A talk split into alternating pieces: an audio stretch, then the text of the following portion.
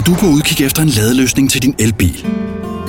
Hos OK kan du lege en ladeboks fra kun 2.995 i oprettelse, inklusiv levering, montering og support. Og med OK's app kan du altid se prisen for din ladning og lade op, når strømmen er billigst. Bestil nu på OK.dk.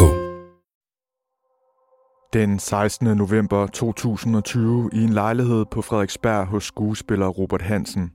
Efter en nat med vin og kokain vækker hans 25-årige kæreste Nynne Larsen ham.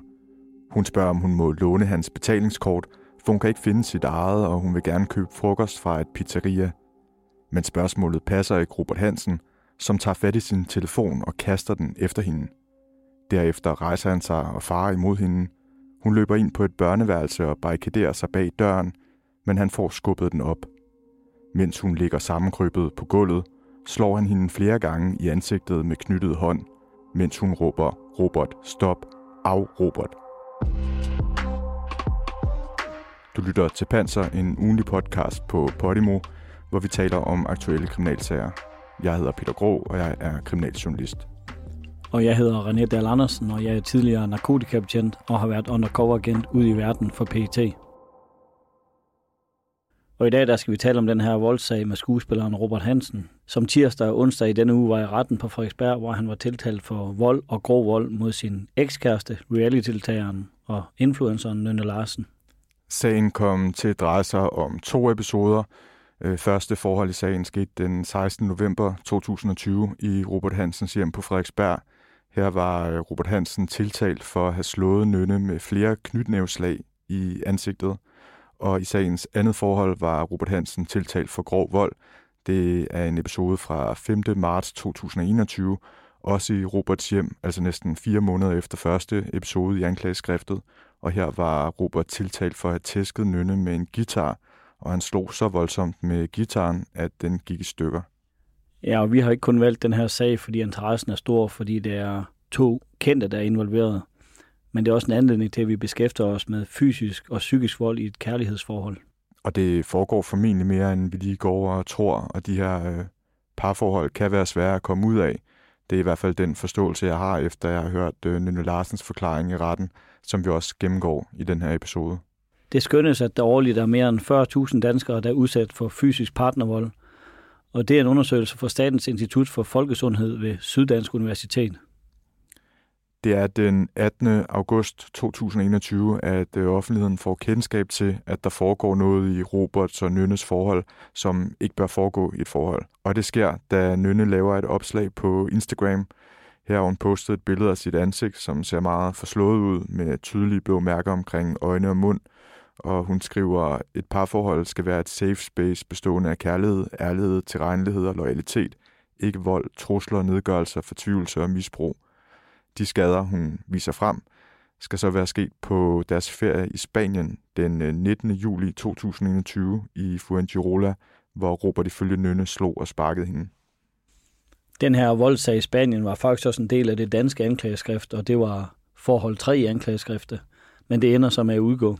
Ja, faktisk skulle sagen jo være kørt i februar i år, men den blev udskudt, fordi der opstod tvivl om, hvorvidt der kørte eller allerede var kørt en sag i Spanien om det forhold – og spørgsmålet var relevant, fordi der i EU er en aftale mellem landene om, at borgere ikke kan retsforfølges to gange for samme forhold, så en sag kan ikke først behandles af retten i Spanien, og så bagefter tages op af retten i Danmark.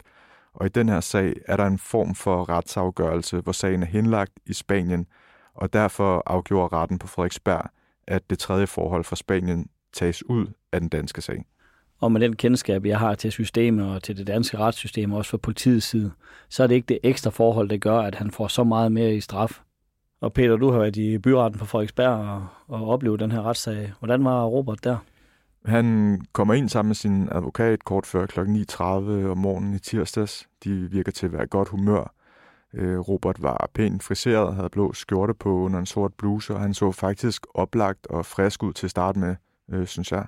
Han har jo sådan lidt en øh, drenget charme øh, umiddelbart, og det var lidt som at se Victor Knudsen i retten. Altså meget mærkeligt. Altså Victor Knudsen har med karakteren fra øh, Anja og Victor-filmen. Har du set øh, dem?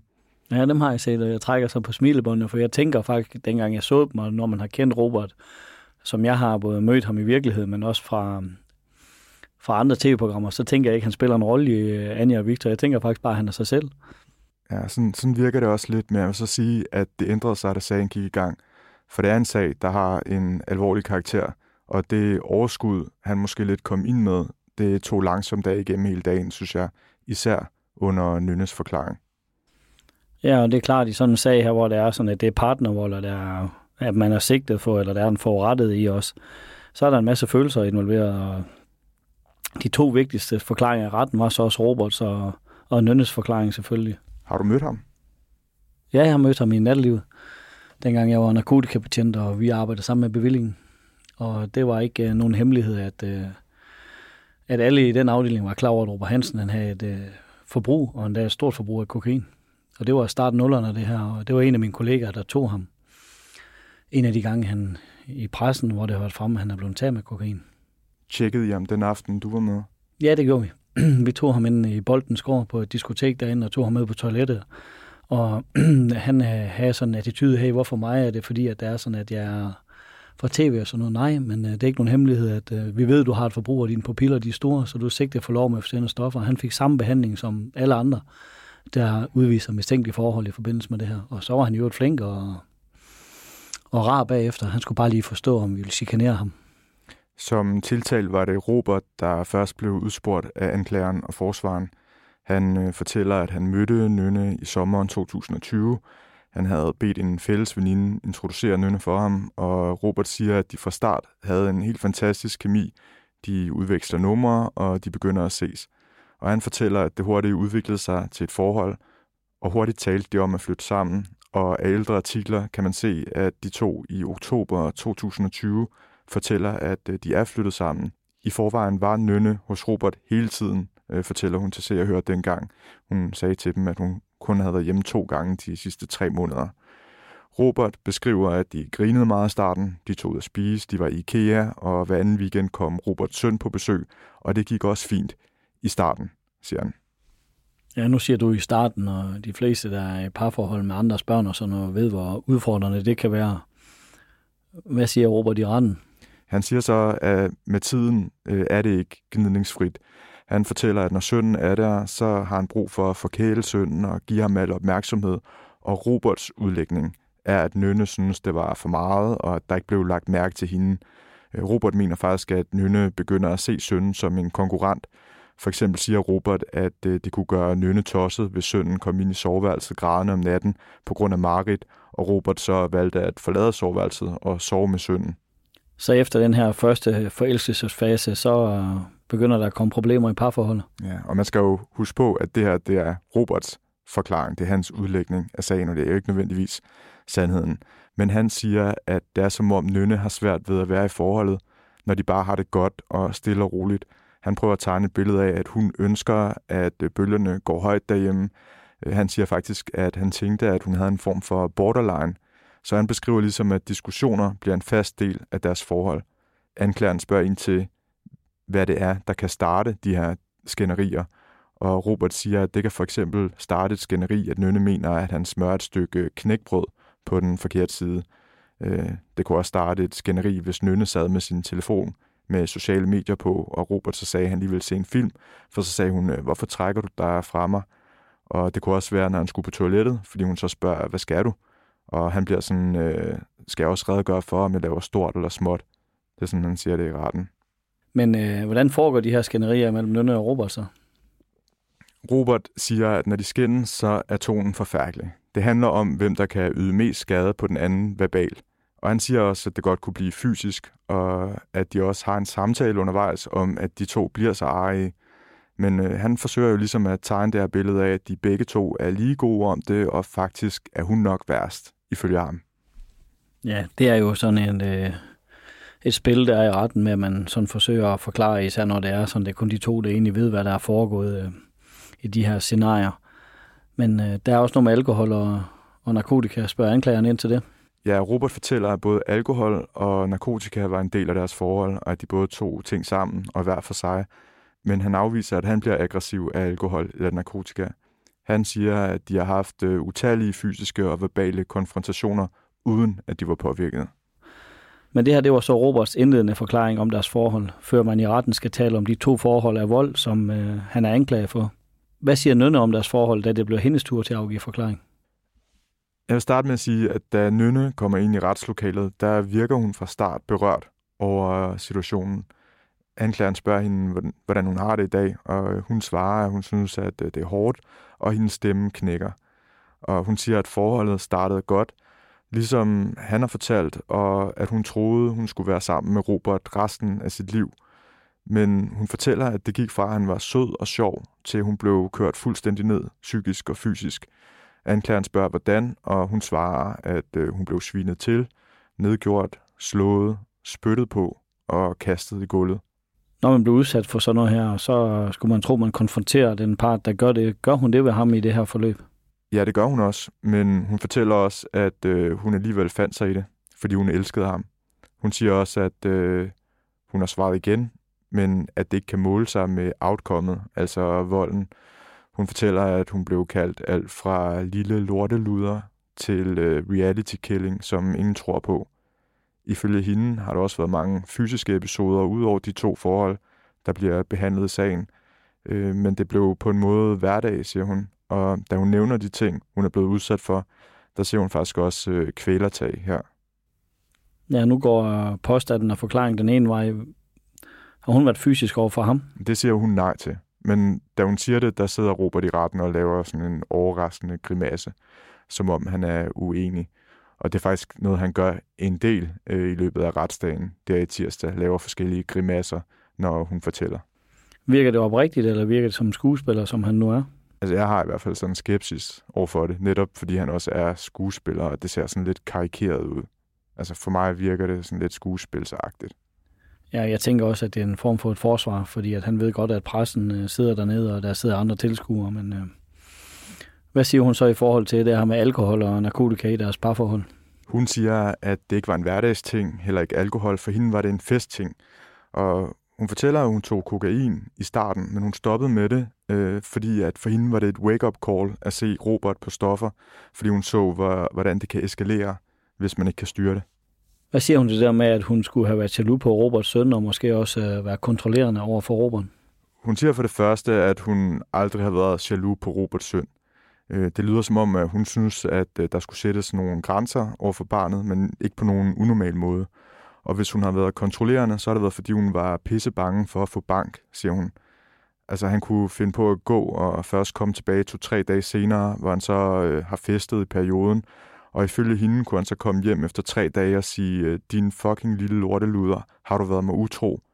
Og sådan af den grund turde hun næsten ikke foretage sig noget selv, men følte sig låst ind i et bur i form af lejligheden. Og hvis hun virkede kontrollerende, var det for at se, om hun kunne undgå, at han kom påvirket hjem, forklarer hun. Gør dig klar til episke film med et episk tilbud. Nu for en tidsbegrænset periode får du Disney Plus for kun 19 kroner per måned i 3 måneder. Tilbuddet gælder til og med 14. marts for standard med reklamer. Tilmeld dig nu for kun 19 kroner per måned i 3 måneder. Disney Plus. Mere end du forventer. Tilbuddet gælder for kunder uden et aktivt abonnement. 18 plus. Fornyes automatisk til 49 kroner per måned. Vilkår gælder.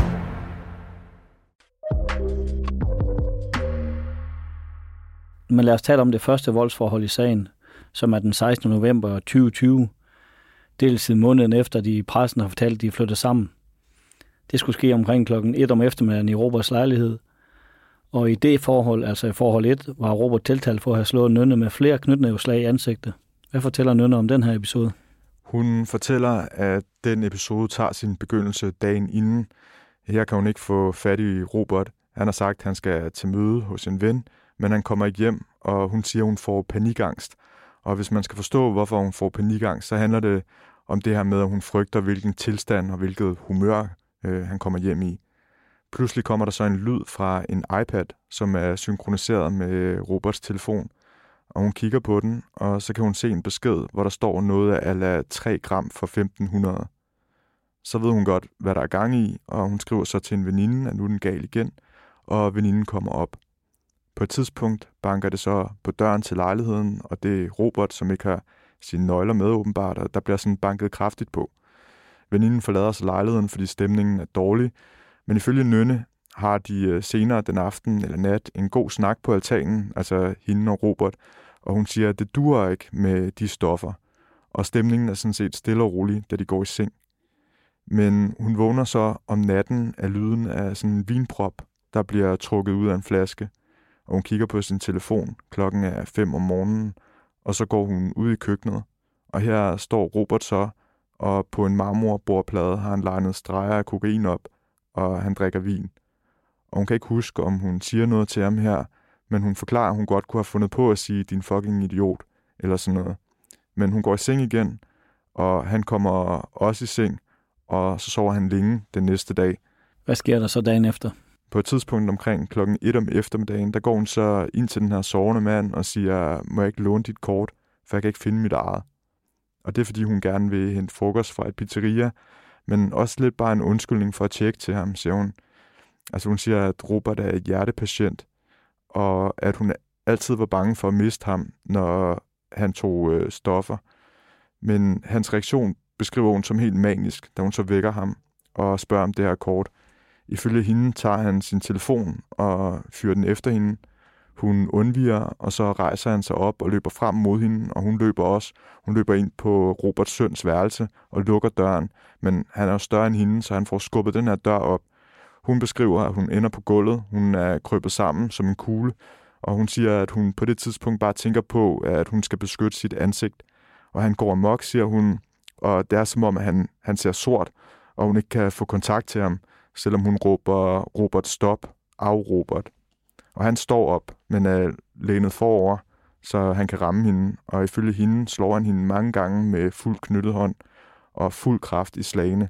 Hun siger, at øh, hun var overrasket over, hvor hårdt han kunne slå, og hun føler sig som sådan en boksebold, siger hun. Og han slår, hvor han kan komme til, men han rammer hende mindst tre gange i hovedet, mener hun. Lige pludselig stopper han så bare og går tilbage til soveværelset. Og Nynne forlader så lejligheden og kontakter sin veninde, som henter hende, og Nynnevæk på sygehuset, men veninden får hende overtalt. Så af den grund bliver der i det her forhold dokumenteret nogle skader, og Nynne tager også øh, selv billeder af skaderne. Øh, der er sket noget med hendes læbe, og hun har et par buler på siden af hovedet, og der er også nogle blodansamlinger, som bliver til blå mærker. Men Nynne gør det klart, at hun ikke vil melde episoden, øh, men hun fortæller dog på Bispebjerg, at det er hendes kæreste, der har gjort det. Men om aftenen, altså bare 5-6 timer efter episoden, der kommunikerer de to igen, og der bliver skrevet, jeg elsker dig, og jeg elsker også dig. Og når man taler voldsforhold, så er det vigtigt for politiet og for anklagemyndigheden, at man kommer på skadestuen og får en skadeseddel. Og det er veninden klar over her, at der er noget, der tyder på. Hun får hende af sted, og det er da også derfor, sådan en sag, den kan holde så lang tid efter. Når man kommer ud som betjent, man kommer ud, hvor der er sådan, at der er et, et, et det, vi kalder øh, husbetakler, så ved man godt, at man træder ind i et parforhold. Og når man bliver sendt derud som to kollegaer, lad os sige, det var dig og mig, Peter, så kigger man altså på hinanden, det blev træls det her. For man ved godt, at det ender nok ikke med en anmeldelse, men de her to vælger at leve sammen, når vi kører igen. Så der er en konflikt, og hvis det er sådan, at kvinden har fået en ordentlig røvfuld eller fået tæsk, så bør hun tage på skadestuen. Og vi opfordrer som politi dem til at anmelde, og hvis det er slemt nok, så løfter politiet bevisførselen. Så siger vi, det er fint nok, du ikke vil anmelde ham, men vi kører en voldssag. Hun siger i dag, at hun jo skulle have været gået fra ham på det tidspunkt, men man kan ikke styre følelser, og hun elskede ham. Og hun siger i retten, der er ikke noget, jeg ikke vil gøre for ham, og det ved Robert også godt. Derfor gør det endnu mere ondt, at vi skal lave togtrækkeri om noget, vi begge ved er sket. Og det siger hun grædende det her i, retten. Hvordan har han selv forklaret, hvad der sker den dag? Han husker ikke så meget fra den dag, siger han. Han øh, spørger anklageren, kan du selv huske, hvad du lavede den 16. november 2020? Altså hans pointe er jo ligesom, øh, at der ikke er sket noget usædvanligt. Anklageren viser ham de her billeder, som øh, Nynne har taget af sine skader, og hvis journalister i retten kan ikke se billederne, men som jeg forstår det, viser hun øh, en mindre skade på sin overlæbe, og han siger så, jeg kan ikke se noget, er det bare mig? Og så siger han, hør, det her er fuldstændig ligesom når hun kommer hjem og har fået lagt Botox i, som hun gør flere gange om ugen. Anklageren forholder ham, at der er en rift og lidt blod på overlæben, og Robert svarer, jeg kan bare sige, at når du får Botox fire gange om ugen, så er det sådan, du ser ud. Hun så sådan ud konstant, og han afviser, at han har slået hende. Når jeg hører det, han forklarer her i, øh, i vidnestolen. Altså selvom øh, han er tiltalt, så sidder han der, hvor vidner sidder, altså i midten imellem anklageren og, og forsvaren. Så lyder det som om, at øh, han er i sin følelsesvold. Er det korrekt? Det synes jeg faktisk ærligt ikke, han er øh, på det her tidspunkt. Jeg synes, følelserne mere kommer til udtryk, efter Nynne er kommet ind. Og her der, der, der sammenligner vi lidt, hvad hun siger, og han siger igennem forløbet. Men da han forklarer sig, der har han ikke hørt Nynnes forklaring endnu. Så det er Robert først, og så kommer Nynne efter.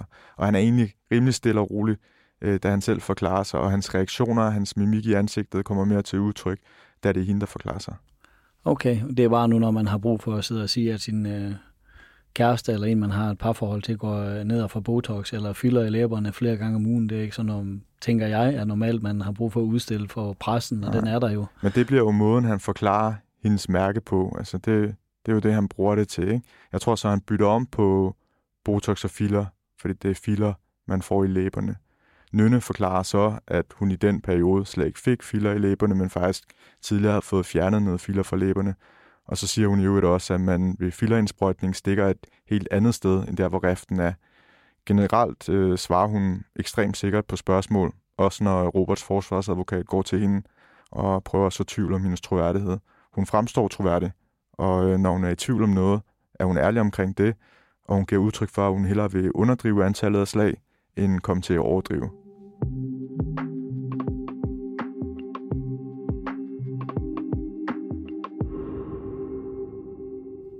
Så er der et andet forhold, altså det er fra den 5. marts 2021. Det sker om aftenen, øh, og det er også i Roberts lejlighed på Frederiksberg. Nynne har været alene hjemme forud for episoden. Robert har været til frisør inde i byen og ind til noget fredagsbar efter. Nynne var bange for, at han tog sådan en flerdagstur, hvor han ikke kom hjem, fordi de dagen efter skulle besøge hendes far, som øh, hun ikke havde set i lang tid. Men øh, Robert kommer så faktisk hjem bare lidt senere end aftalt, og de har en kort dialog, som Nynne husker det, hvor hun er sådan, øh, du har lovet at komme hjem til den aftalte tid, og han øh, svarer sådan, slap nu af, for nu var han jo hjemme, og det kunne egentlig være stoppet der, men Nynne forklarer, at hun så ligesom får rullet øjne af ham, og han siger noget af, du skal ikke rulle øjne af mig. Og da det blev sagt, hvad sker der så? Hun ligger i sofaen, og så går han i et helt normalt tempo, stille og roligt, over til tv'et, hvor der står sådan en akustisk guitar, og han tager den, og han går stille og roligt over mod hende med gitaren, slet ikke som om der skal ske noget, men pludselig hammer han den så bare ned på hende, som hun beskriver det. Han slår hende flere gange med den. I retten siger hun mindst fem gange, og til politiet har hun tidligere sagt 15-20 gange, og det stopper så, da den går i stykker, og bagefter har hun aftryk fra guitarstrenge i ansigtet. Hun er også blevet skåret på nogle fingre af de her guitarstrenge i forbindelse med slagene, måske fordi hun har afværet. Øh, hun siger, at han slog med fuld smadre, som hun formulerer det, og hun viste også øh, anklageren, at hun stadig har et ar på benet efter de tæv, hun fik med den der guitar. Det lyder som en øh, voldsom omgang, men Robert han nægter også det her forhold, og hvad siger han, der skete den aften? Ja, han har en helt anden version, for øh, den dag kan han godt huske. Han havde været hos frisøren, og han er ind til en form for fredagsbar i et vennepars virksomhed, siger han. Og han fortæller, at han bliver kimet ned af Nynne, som han har haft i røret måske 12 gange, og ifølge ham er hun stiktosset over, at han to gange ikke har taget telefonen. Han siger så, at han cykler derfra, og så opholder han sig en times tid på en parkeringsplads ved hans hjem, fordi han håbede, hun ville falde lidt ned, før han kom hjem. Han siger, at han tit har ventet på parkeringspladser i håb om, at der er faldt ro på. Altså han tager jo igen det her billede af Nynne som den opfarende part. Han tager sig hjem, og han siger, at der bliver han mødt af en stiktosset pige, der som det første kaster en halv liter plastikflaske efter ham. Hvad fanden sker der? Slap nu af for helvede, siger Robert, ifølge ham selv. Efter flasken er kastet forbi ham, så øh, tager hun så en køkkenrulleholder, som er sådan en trærulle, der er skruet ned i en hvid sten, og den går hun imod ham med. Og inden for Roberts rækkevidde er så åbenbart den her guitar, ifølge hans forklaring, for den tager han så fat i, og han holder den op foran sig. Så hans version er altså, at han bare beskytter sig mod Nynne med den her guitar ved at holde den op foran sig, og så bliver gitaren måske ramt af den her køkkenrulleholder, eller også går den i stykker, øh, da de begynder sådan at vælte rundt i tumult. man kan roligt sige, at det her det er to divergerende forklaringer, der kommer her. Jeg er mere nysgerrig på, om øh, Nynne hun tog på skadestuen efter den her episode. Ja, det, det er en anden forklaring, og hun afviser den jo fuldstændig. Og øh, nej, hun tog ikke på skadestuen, øh, og hun blev også spurgt, hvorfor hun ikke gjorde det. Men hun ville gerne over til sin far dagen efter med Robert, så det var for at please Robert og ikke skabe mere ballade, at hun ikke tog øh, på skadestuen. Og dagen efter tager de sig over til hendes far, og hun siger, at hun har dækket sine mærker med makeup.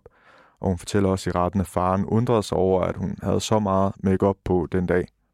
Selv efter den her episode, der fortsætter det her farlige forhold, og de ender på sommerferie i Spanien, som vi omtalte i starten. Og i Spanien går det også galt. Ja, det er jo så efter den episode, at øh, Nynne går fra Robert. Og hun forklarer, at det er fordi, at hun på det her tidspunkt finder styrken til at stå op for sig selv.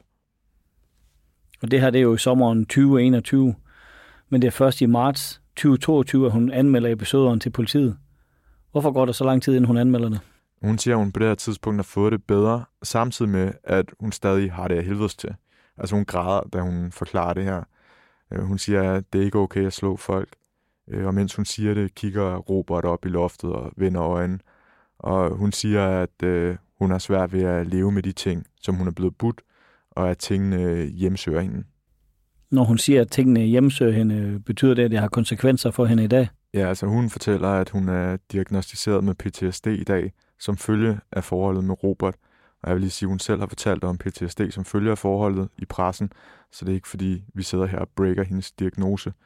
Og i retten forklarer hun, at hun ikke kan lide, når nogen er placeret bag hende, hvor hun ikke kan se, hvad der sker. Og hendes hjerne er konstant i alarmberedskab, siger hun, og hun har svært ved at passe et arbejde, og hun bliver stresset, når hun er ude. Og når man er i en retssal, så handler det om øh, de her tos forklaringer og beviser i form af spor. Men der burde også være nogle vidner i sagen, var der det? Ja, altså der var jo ikke vidner til selve de, de her to voldsepisoder. Øh, men der var en tidligere veninde inde, altså hende, der overtalte Nynne til at tage på skadestuen efter første episode. Og så var der en underbro til Robert, som siger, at hun flere gange har hørt ting, der har lyttet som vold derop. Blandt andet siger underboen, at hun har hørt Nynne råbe, lad være med at slå mig. Og i går onsdag, der foregik så den sidste del af sagen, hvor anklager og forsvarsadvokat, de kommer med deres øh, sidste og afsluttende bemærkninger og deres procedurer. Ja, og anklageren valgte ikke at gennemgå hans straffetest i retten, fordi han ikke tidligere er dømt for øh, vold. Men vi kan i hvert fald fortælle, hvad vi ved. I 2006 fik han en dom for spirituskørsel, og han har flere gange taget med kokain, som du også øh, nævner, at din kollega har været med til tidligere. Og øh, det er også offentligt kendt, at han tidligere er dømt for herværk på nogle døre i en ekskærestes ejendom. Hvad ønsker anklageren i den her sag, Robert skulle have i straf? Anklageren krævede et halvt års fængsel til Robert Hansen. Ifølge hende var det en skærpende omstændighed, at det er sket i hjemmet og mod en kæreste. Til gengæld er det formidlende, at øh, Robert ikke er dømt for vold før. Og Roberts forsvarsadvokat, han gik jo efter frifindelse. Der er jo tre års fængsel i den almindelige voldsparagraf, som er 244 vold efter straffeloven. Men så er der også den skærpende og den øh, 245 volt, som er vold af særlig farlig karakter, og det er, når man har brugt et slagvåben eller et stikvåben. Og i det her tilfælde er der brugt en guitar som slagvåben, og der er op til 6 års fængsel. I det her tilfælde, så ender det med, at Robert Hansen blev fundet skyldig i begge voldsforhold, og straffen lød på ubetinget fængsel i fire måneder. Og Robert Hansens forsvarsadvokat sagde i retten, at de udbyder sig af betingningstid i forhold til en eventuel anke, og de har 14 dage til at anke. Og det er jo sådan, at øh, der er nogen, der vælger at anke på stedet, når man får en dom, og det gør man øh, typisk, hvis man øh, har talt med sin forsvarsadvokat om, at vi går efter 100% frikendelse. Men når man ikke gør det, så tænker jeg, med den erfaring, jeg har, at det er, fordi man lige vil vende sagens karakter med sin forsvar, og så sige, har vi lyst til at gå igennem det her scenarie igen? Og Robert er jo en kendt person, offentlig kendt person, så han skal igennem pressen, og folk, der møder op igen. Og så er der også sådan nogle økonomiske forhold, hvis man får en dom i landsretten, som man skal betale yderligere for for de sagsomkostninger. Så det er en vurdering, om man øh, tror, at man kan slippe billigere, eller måske blive frikendt. Mm. Og samtidig kan han måske lige så vel risikere en længere straf, som en, en kortere straf, ikke? Jo, det er rigtigt, at, og, og det er sådan kendt blandt uh, forsvarsadvokater, at når man går i landsretten med en klient, så får man typisk noget med derfra, altså enten en lempelse eller en skærpelse, så man skal være parat til at få noget oveni, hvis man går derned. Har du et godt råd, hvis man lever i sådan et parforhold her? Ja, det er, at man skal stå frem med det, fordi at, øh, nu står der her, ifølge den undersøgelse, vi nævnte tidligere, det er mere end 40.000. Man skal tale med sin nærmeste om det, og, og turde være åben om det, og så skal man sørge for at gå til politiet og komme på skadestuen og få det her anmeldt. Og så træde ud af det selvfølgelig. Der er ikke nogen, der skal være i et parforhold, uanset hvor højt man elsker hinanden, hvis det er sådan, at øh, der sågar bare er bare siger psykisk vold eller trusler, så er man på vej ned ad stigen, og jeg kigger i forbindelse med det her inde på Dansk Kriminalpræventivs Råds side om vold i parforhold, og de ting, der står der, vær opmærksom på, hvis din kæreste gør det her, så ender det galt. Er jaloux, og ikke vil have, at du bruger tid sammen med dine venner, udspørger og udspionerer dig, vil kontrollere dig og dit udseende, giver ordre og tager de fleste beslutninger, ydmyger og nedgør dig, giver dig selv skylden, hvis du bliver dårligt behandlet, tror med at forlade dig, hvis du gør noget, han eller hun ikke synes om. Og der er ikke en af de her ting, man skal finde sig i. Og det lyder som om Nønne har fundet sig i det her. Det ender som med vold. Så træd ud i en fart. Mm, men det er selvfølgelig overhovedet ikke øh, hendes skyld, og man forstår jo godt, at det kan være svært at komme ud af sådan et forhold. Og nu har hun i hvert fald vist, at hun alligevel ikke finder sig i det.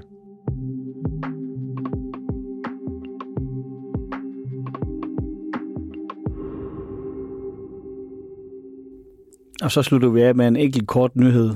For her i Panser har vi jo før lavet et dobbeltafsnit ud fra Christiania om Pusher Street, og jeg tror, de fleste de spærrede øjnene op tirsdag morgen, da man så, at øh, Christianitter hen over natten havde blokeret indgangen til Pusher Street. Indgangene var blevet blokeret med betonelementer og containere, men i løbet af dagen blev flere containere fjernet igen, så der igen var adgang til Pusher Street. Efterfølgende lavede politiet en aktion derude, hvor de fjernede hasbruderne, men det er samme type aktion, som de laver ofte. De kristianitter, som stod bag blokeringen af indgangen til gaden, udsendte tirsdag morgen et statement, og her skriver de blandt andet, Aktionen sker i håb om at befri Christiania fra bandernes og rockernes tyranni. Aktionen skal ses som en protest mod de utallige voldsepisoder i omkring Pusher Street. En del af disse episoder får offentlig bevågenhed, men mindst lige så mange sker i det skjulte og når aldrig avisernes overskrifter. I statementet skriver den her gruppe af kristianitter også, vi bliver ofte spurgt, hvorfor vi kristianitter ikke bare lukker Pusher Street. Det korte svar er, at vi føler os bange og magtesløse. Vi er almindelige mennesker, der skal passe vores jobs og smøre madpakker til vores børn. Banderne er voldsparate og er klar til at slå ihjel for at beskytte deres indtægter og deres territorier. Dagens aktion sker derfor med stor personlig risiko for de involverede og med frygt for venner og familiers sikkerhed. Men blokaden der blev altså brudt hurtigt, og som I hører det nu, så er det business as usual i Puster Street. Det vil sige, at boderne er op, og banderne er tilbage, og rockerne er tilbage, og det her voldsdomæne, som foregår derude, som vi hører mere og mere, det er der. Og jeg kan ikke lade være med at tænke, at øh, alle har jo en interesse i, at de her bander og, og rockere, de ikke er kontrollerende noget sted.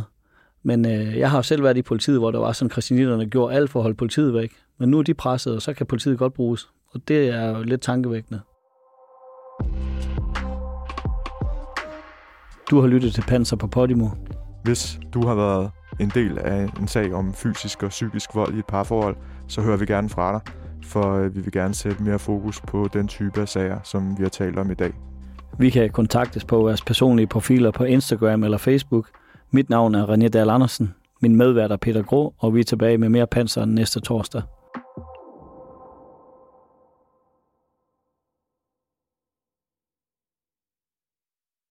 Harald Nyborg. Altid lave priser. 20 styk, 20 liters affaldsposer kun 3,95. Halvanden heste Stanley kompresser kun 499. Hent vores app med konkurrencer og smarte nye funktioner. Harald Nyborg. 120 år med altid lave priser.